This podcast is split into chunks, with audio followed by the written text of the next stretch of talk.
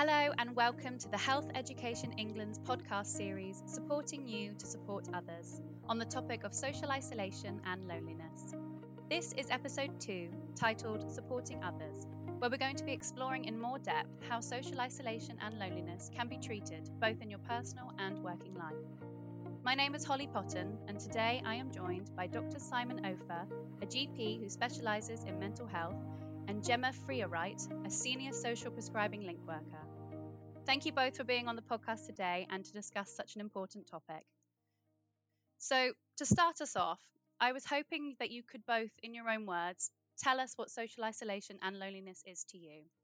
So, I, I think social isolation is uh, living uh, not necessarily on your own, but living a, a, a, life whereby you don't interact with people. So, you may be like in a crowded room and still be lonely. And it's important to realize that people even in a shared house, might be very lonely because they're not interacting properly with other people. So it's a, a lack of, of person to person interaction, I would, I would uh, say about that. And that then leads to loneliness uh, from there. Now, that's not to say that everyone has to do that, but it's the desire to have that one to one interaction and then not having it makes you lonely. Some people don't particularly want to have interaction, and that's fine. But if you do want it, and you don't get it, it makes you feel lonely, and um, that has a number of sequelae, which we can go into later. Yeah, I mean, everyone's interpretation of loneliness and socialisation is subjective. Um, like Simon said, you can be around people but not connected. You know, so many people we work with might have family or friends, but for whatever reason, they can't talk to them about things that really matter to them, and that just makes them feel isolated um, and then leads to further issues. So, you know, it, it's it's individuals, isn't it, and how they feel about it. You know, like Simon said, some people I work with might say they're lonely and isolated, but actually that's how they like life. They don't want to interact with anyone. So it varies. It's like everything else, isn't it? We're individuals and our perceptions of things vary. Fantastic. Thank you both so much. And so, why do you think it's important to target social isolation and loneliness? Well, social isolation in itself is a risk factor for um, multiple, uh, mainly mental health uh, issues, um, which uh, c- can be caused by that. And um, so, in itself, it can be extremely bad for you, particularly as you get older as well. Um, you can uh, it can cause all sorts of uh, mental health problems. It can also um, cause you to sort of not really be. Um, it actually makes you a bit confused because you know ha- have no real interaction with the out- outside world. So I've seen older people actually get a bit confused about what day it is, etc., just because they're not really meeting with people. And actually, we're social beings, and so if we if we don't have those interactions, I think that it can really affect our mental health in, in many ways. And that there was some research that said that social isolation was as bad for old people as smoking 15 fags a day in terms of the health effects. Uh, and so it does have real physical problems associated with it. Uh, and uh, I do think as well, um, it's increasing in our society. We're getting much more sort of atomized society. Uh, a lot of us communicate only by social media. And I don't think social media replaces that face to face um, human relations um, at all, and in fact can make you even more anxious. I think as well. Yeah, um, I'd agree with Simon about social media. For some people, it is great, but for others, we are more and more distant as technology kind of um, evolves, and it is having those human interactions. I think as well targeting it because I think socialising is a skill if you don't do it, you lose it. I think we saw that a lot during COVID that if people didn't interact, they kind of lost that skill and shied away from it. So, targeting um, and putting, you know, focusing on the loneliness and isolation, um, you know, it helps people having other people, builds their resilience. If you're on your own with your own thoughts and no one to talk to, your resilience to dealing with things, I find, lowers for people and they've got no distractions either and they focus on things and it's just detrimental to their well-being in every aspect And Gemma, you mentioned there about COVID 19 and the pandemic. So, have you both noticed an increase in your patients experiencing these signs or feelings of loneliness and social isolation since the pandemic? Yeah, definitely. Um, I think, you know, we've always um, had quite a lot because we focus on loneliness and isolation. But I think more so as well, we're seeing more young people probably coming through to the service for isolation and loneliness than we probably did prior to COVID. Um, but also, obviously, services have disappeared um, in that time for a number of reasons that might have addressed or helped um, in some way with loneliness and isolation, like face to face befriending and things like that. Um, those kind of opportunities more have disappeared. Yes, some have sprung up. It's fluid like everything else. Um, but you know, like home visiting, befriending services and things like that. Aren't available as much as they were, and it's just grown. And like I say, I think socialising is a skill. So for a lot of people, being locked away for the best part of two years, especially those with long term health conditions who were then afraid to go back out in the world, it's had a huge impact. Yeah, no, I agree with that, and I think it's in, it's, it's interesting with younger people with mental health because there's definitely a massive increase in all sorts of mental health problems with young people in terms of like eating disorders, anxiety, you know, uh, autism type uh, problems and neurodiversity. And uh, the only thing that really um, the, the uh, pandemic did was make people isolated. They could communicate, but they couldn't communicate face to face. And I, I think that uh, predominantly that's how the pandemic affected mental health. I think it was through social isolation there was also a certain loss of certainty about you know what life is and how free we could be, and you suddenly realise, oh, you know, there's opportunities where we, we maybe can't be free, and that was quite scary for people. But that freedom really involved seeing other people, and that's what we lost. Um, it wasn't necessarily a freedom to go outside or anything; it was a freedom to actually meet people that we lost. So I think that has had a really profound effect on certainly uh, younger people's mental health. And what was also interesting is that I think younger people clearly desire and, and have a lot more social interaction. Older people probably don't so much, and I think people made an effort in the pandemic to at least talk to them on Zoom and, and that type of thing, which was a, actually helped um, some older people be less isolated. So there has been some benefits, but I think for young people it's been pretty much universally bad, and that is probably blamed on social isolation agree with you, Gemma. Simon, you briefly touched on earlier about the long term risks of experiencing this. So, how can this cause strain to our primary and secondary care services if we don't treat social isolation and loneliness as soon as we can?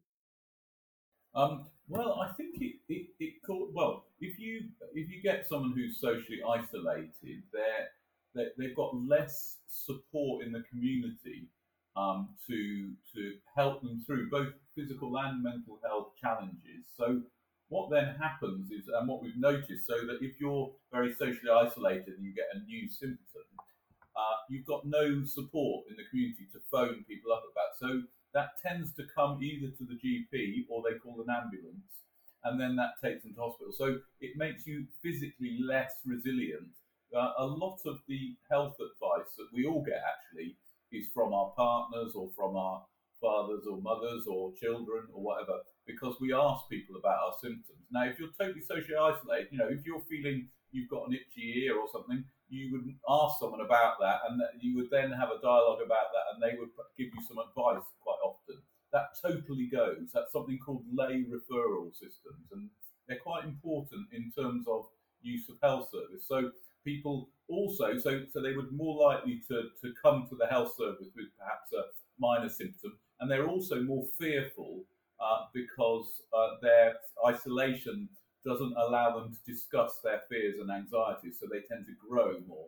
So people who experience certain symptoms suddenly panic and they get increased rates of anxiety, and that usually means that they use the health service more. So um, there, there is quite a lot of evidence that social isolation does use more resources in the health service, and that actually it's practical and um, economic to, to, sort of treat it, if you like, if you want to call it call it a, a treatment with, with um, social prescribing and that type of thing. So um, it's really important to realise it's not just the mental health thing. It's about being embedded in your community and being able to get support from that community. I would say. Absolutely. And Gemma, did you have anything to add to that? I think, you know, I've noticed um, when I speak to people, and like we said, coming out of COVID and the long term effects, um, a lot of people, because of loneliness and isolation, ate more, drank more, smoked more because there was nothing to do. So it's had a real knock on effect on their physical health and then trying to get the support to get back to where they used to be. So many people I speak to said, Well, I lost weight before, and then just, you know, before lockdown, I got to where I wanted to be and now I'd got nothing else to do. So they're starting again. And I think it's trying to find that motivation as well. And I think loneliness and isolation affects motivation for making those changes. Yeah, no, I totally agree with that. I think it does, and it affects your. So as you get less motivated, you feel you have less ability. So your self-esteem reduces as well, and that's a key component of all mental health. If you don't feel you can fix something, then you generally won't be able to fix it. I think so. It's uh, it's about that type of thing as well. Um, so yeah, no, I think you're right as well. I hadn't really thought of that, but in terms of uh, people did drink more, they tended to smoke more, didn't they, as well in social isolation, and um, uh, and they tended to put on weight. And as I said, there was a massive, like a fourfold increase in eating disorders, which seems sort of weird when you come to think of it, but actually that's associated with being very inward looking and, and thinking of yourself rather than outward looking and thinking about others and, and that sort of thing. So, you know, there, there, there's a lot of physical health problems that up through social isolation through the pandemic. I would agree. Thank you both. That's that's really interesting. I didn't know about that. Um, and so, do you have any tips on how someone can stay connected with other people when they might be experiencing loneliness and or social isolation? This there's tips, but then it's having the confidence and self esteem to do them. Sometimes when pe- when someone, you know, for me or you, we might have days where we're feeling lonely or isolated and need that bit of connection, and we might pick up the phone or arrange to see friends or people we care about because we're realizing we're losing those connections. But for people who are really lonely and isolated, they might not think anyone wants to hear from them they might have people around them, but actually the confidence might be so low they think, why would they want to speak to me? Um, so, you know, it is about picking up the phone, getting involved in groups, um, doing things you enjoy, um, you know, and talking to people about how you feel and sharing and not comparing it to how others feel because like i said it's subjective. But sometimes it's easier said than done because it's getting over those barriers and that's quite often what we have to deal with is kind of looking at people's confidence and self-esteem to then get them to take those steps um, to address it. So it depends on where someone is in that loneliness and isolation journey really. Um, it really varies. Yeah i think that's true gemma and i think also um, the more lonely you get, the more difficult it becomes to socialise. So you get, uh, you uh, as you said earlier, Gemma, you forget the skills involved in socialisation, and they're they're very, you know, they're they're they're skills that we practice all the time. If we stop practicing them, you start feeling shy, you start being hesitant and, and nervous uh, with other people. So. Uh, what I've found in, in the surgery actually is that quite often. So I've done quite a lot of work with social prescribing and also with you know um, using artists in our surgery as well.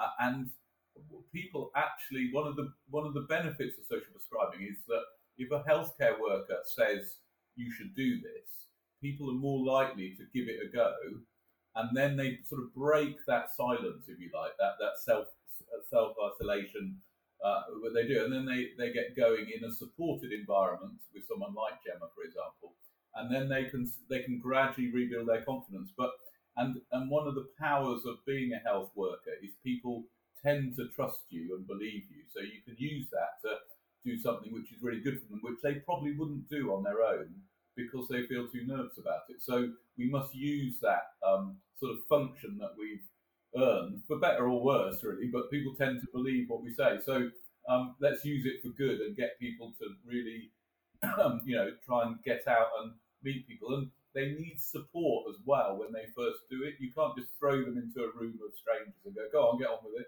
You have to sort of nurse them in, or some people call it hand holding, which I've never terribly liked as an expression, but it's a, accompanying them and supporting them while they do that. And then I'm sure Gemma's found this as well. Sometimes they sort of take off and they don't need you anymore. And you know they and then they start sharing lifts to the art class or sharing lifts to you know go on or go on a walk together and and then they start picking people up and so their social circle gradually increases um, the more you can do it. But you have to get them started, and that getting them started involves a bit of coaxing and a bit of support, actually, doesn't it? Um, all the way along. Yeah, a big, a big, a big part of it can be reassurance that it is okay, and also I find part of that reassurance is a lot of people feel they're the only ones who feel like this. That they're the only people who aren't connected and they're confident. They again, they don't want they don't think people want to speak to them. So it, it's reassuring them about that and not being alone, and then going to groups that are about addressing that. They it doesn't usually take long for them to talk to someone and be like, "Oh, I feel like that too," um, you know, and then that starts to put them at ease. But it is, and it's. I know the word's used a lot, but it's that person centered approach because everyone we support is different. Some people might just need a bit of information and reassurance and they can go on their own, whereas others we might have to meet them there, walk through the door because they're really anxious of everyone looking at them. Um, you know, for some people, it might just be going for a walk. To deal with their isolation and loneliness. They haven't walked out in the door on their own because they're scared that people will look at them. So, you know, we do care and support plans to try and put those steps in place and build it up with them. You know, it's not an instant fix.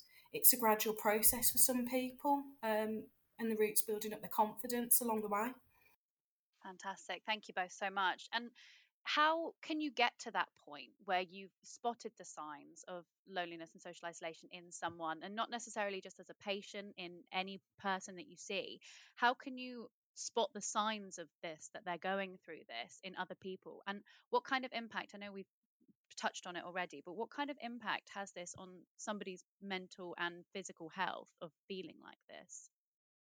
Yeah, so I think I mean the way you can spot. I mean, there's two different things there. Is, you know, in, in normal society and your friends, etc. I think with friends and things, that they just sort of stop coming out with you, and they've always got an excuse not to come out, or uh, and you you know you so you invite them to the pub or something, and they they they're, they're too busy but and you go, well, what are you actually doing? And they go, oh, I'm watching a TV program. So they have a lot of defences in place because uh, basically what happens is that they start feeling anxious in, in company, uh, and that's usually the start of, of that sort of isolated thing. So so we can just we can we can spot that in friends, but you know you need to have friends to be able to spot it as such. As such. So it's one of those self fulfilling prophecies in a way.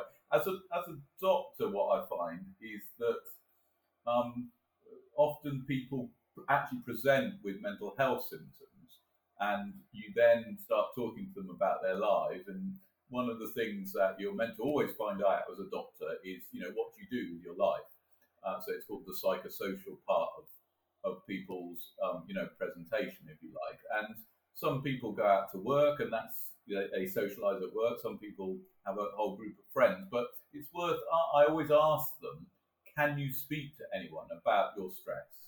And if they sort of go, well, no, uh, there's no one really I speak to, that means they're socially isolated because to, to, to, have a proper social interaction, you need to be able to uh, able to talk about, you know, anxiety that you feel and that sort of thing. Otherwise, it's too superficial. So if people don't have that that type of connection with someone, then I think that you can then start saying that they might be socially isolated, and and uh, then you can then uh, you know, suggest social prescribing link worker, or you can, you know, other things which are available to us. So I, I, would say that was the thing, and and you need to sometimes directly ask about it as well. It's not enough to hope that someone's going to say, actually, I'm a bit lonely, because very few people do that. So we have to all go into that psychosocial part of people's lives. I would say. Yeah, I'd agree, and you know, we say obviously within the roles, but when you're out, um, and I think probably notice this more now than ever, if you're in a shopping queue, it's making time for people, isn't it? Like if someone starts talking to you, um, quite often that person, you know, some people are just talkers, but some people are just trying to make a connection because that's the only opportunity they get. So it's looking for those kind of signs, or if you're, you might, it might be a colleague or someone you don't really know that well who's making a lot of conversation, you know, and trying to keep you there and keep you going, you know, that might be an indication that they are struggling with isolation and loneliness. Yeah, I agree. And actually, the other thing is in our communities, in our street, often you know or vaguely know people who live three doors down, and and uh, sometimes they do withdraw themselves. You know, and sometimes I think we need to go and knock on their doors and just say, "You all right?" You know, and they'll be a bit resistant to you, but at least we can sort of sort of help them to do it. And um, even if you don't, you know, don't feel that friendly towards them, it can be something that you can do and make it a sort of more compassionate community that you live in. And certainly that happened in the pandemic, weirdly. Actually, people started going, How is Mrs. So and so going to get her shopping from Sainsbury's? So we all knocked on everyone else's doors. Are you all right? You know, and it was actually a, a it kept, you know, having said it caused a few problems for young people. It was quite sort of galvanizing to communities. And um, I think it flushed out a few lonely people and actually helped them to a degree. Um, so we can carry on doing that. And that involves just doing a little bit from ourselves, it's a bit uncomfortable because we, we very rarely just try and push ourselves into someone else's life, I think. But just knocking on doors, good idea, I think. Thank you both so much. So, Simon, you already mentioned what you would do as a GP if you saw it in a consultation. So, Gemma, I was wondering, as a social prescriber, what steps can you take if you see that a patient is feeling this way? Um, I mean, like Simon said, one of the questions we always ask is kind of who have you got around to support you, you know, because um, we do deal with a lot of wider issues um, and that that might be affecting people and then having a knock-on effect on their health. So we'll always discuss who have you got around you, who your support networks, you know, have you got family, friends, people you can talk to. Um, and that can open up conversations. But then we also use the ONS for well-being um, list where we score people directly around isolation and loneliness as well. Um, and actually, I do find that quite a lot of people open up when we go into that. When you're looking at a scoring system, um, it can be quite difficult for people to then think where they are on that scale. But then also, it's a great way as you work with someone to then reflect on the progress they're making because they might also not be able to recognise their achievements when you're supporting them um, to get out. So it is a good way then to use to reflect um, those scorings. Um, but I mean, for us, it's just listening to people as a service and taking the time, um, not being the ones that do all the talking. You know, it's just a few questions, open questions, to then get someone to open up. And if you make someone feel comfortable and build a rapport, not everyone, obviously, um, but most of the time that'll get people start talking to you. Um, and then we can kind of look at what their priorities are, what their interests are. Um, you know, it's we're there to empower them to make the decisions of how they want to address it. We can present options, and it's not for us to let someone know what we think's best for them. They can then pick through what will help them and kind of the path they want to take to get there, and whether they're ready to take it as well. Absolutely. Thank you, Gemma. Um, and now a question for both of you. What kind of further care is there available for patients beyond a GP or a social prescriber that you might be able to refer them to, or they might just be able to find help for themselves?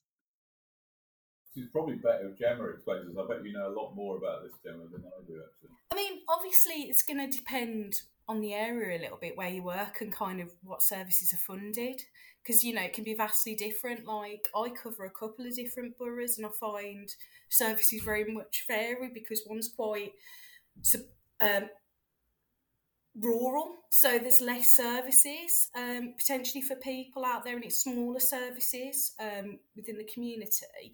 So you know there's in most areas there's community groups at community centres or um, any other libraries quite often have things as well um, available to people that might help with loneliness and isolation. So there's those options for people. I mean, I've found most boroughs um, and areas now have a website where you can find all the local community activities and groups Um, you know, a big part of what we do is help people find those, but people might want to find them on their own as well because a lot of people don't know what their interests are, so might just want to have a look.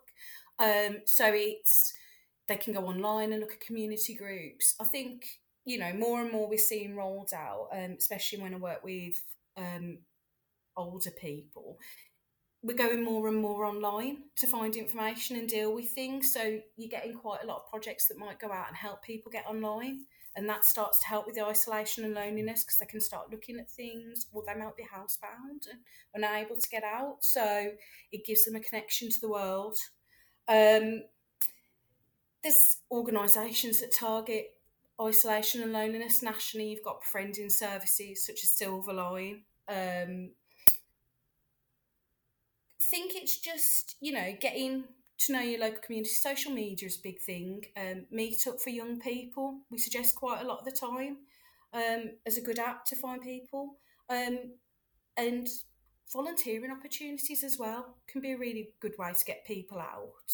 Um, so there's a lot, you know, and you've got a lot of other organisations um, that can support people. Um, you know, obviously, then there's mental further mental health support they might need because it might not just be isolation and loneliness. They might might need support from multiple agencies to start addressing, but you need to address all elements really um, in their own time. Yeah, that's absolutely true. And, and, and some people with depression actually do withdraw and become socially isolated after being depressed. So it can be, it it's sort of chicken and egg really. What what actually starts it. You're, you're absolutely right. And the, the other thing I've, I've, noticed recently is that district council actually has quite a lot of facility for people, which is usually free uh, to get onto, isn't it? And uh, so we have that. And actually, our uh, I didn't realise our local um, uh, further education college actually runs loads of sort of courses that are free as well and get, allows people to get together. So you have to get to know your local community, don't you, and know what's available. Um, we've got this great scheme in our village where people go walking. Um, you know, that there's sort of green walks and stuff, and that's really popular uh, with some people. And I'd really reiterate, Gemma, what you said about volunteering, because a lot of these people don't consider themselves to be ill, and they don't want to be treated as being ill. So if you give them a chance to help other people, that helps to sort of lift them. And that's really is really powerful volunteering, I think. Uh, and you can certainly make it easy for them to volunteer, can't you? You can sort of push them in the right direction, etc. So, uh, yeah, good points, Gemma. Yeah, I think with the volunteering, like since COVID, because people suddenly weren't working and were on furlough or reduced hours, so like in our area, people were going out getting medication, getting people shopping who weren't able to get it and suddenly had all this time. And then they go back to life and working but actually still want to do little elements. So there's more micro volunteering opportunities where you don't have to do a big commitment but you can just pick it when you have time. Um, and that can really help people fantastic thank you both and now to just slowly start wrapping up the podcast, I was hoping that you could both provide us with, again, some top tips that can help other healthcare professionals to help spot the signs of loneliness and social isolation in their own patients.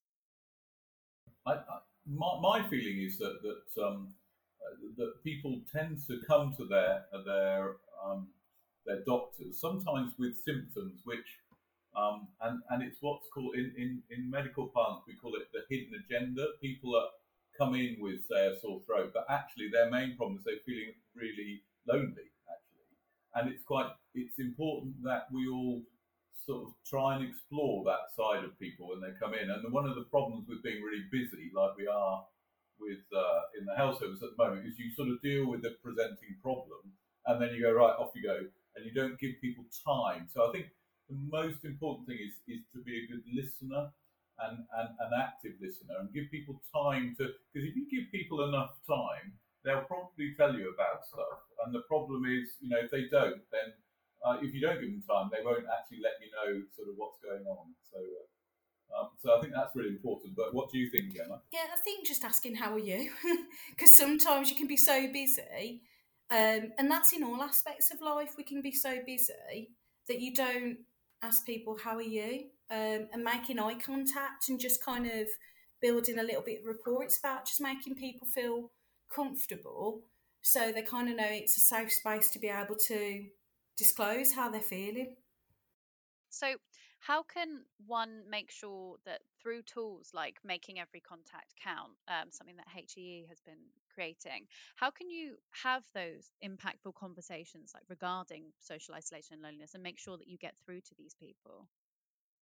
Um, uh, well, my feeling is that you just have to be aware of it and as have, have it as one of your, you know. So we usually talk to people in a certain formatted way, um, believe it or not, even though it can seem chaotic. So you have to just build that into what you ask everyone.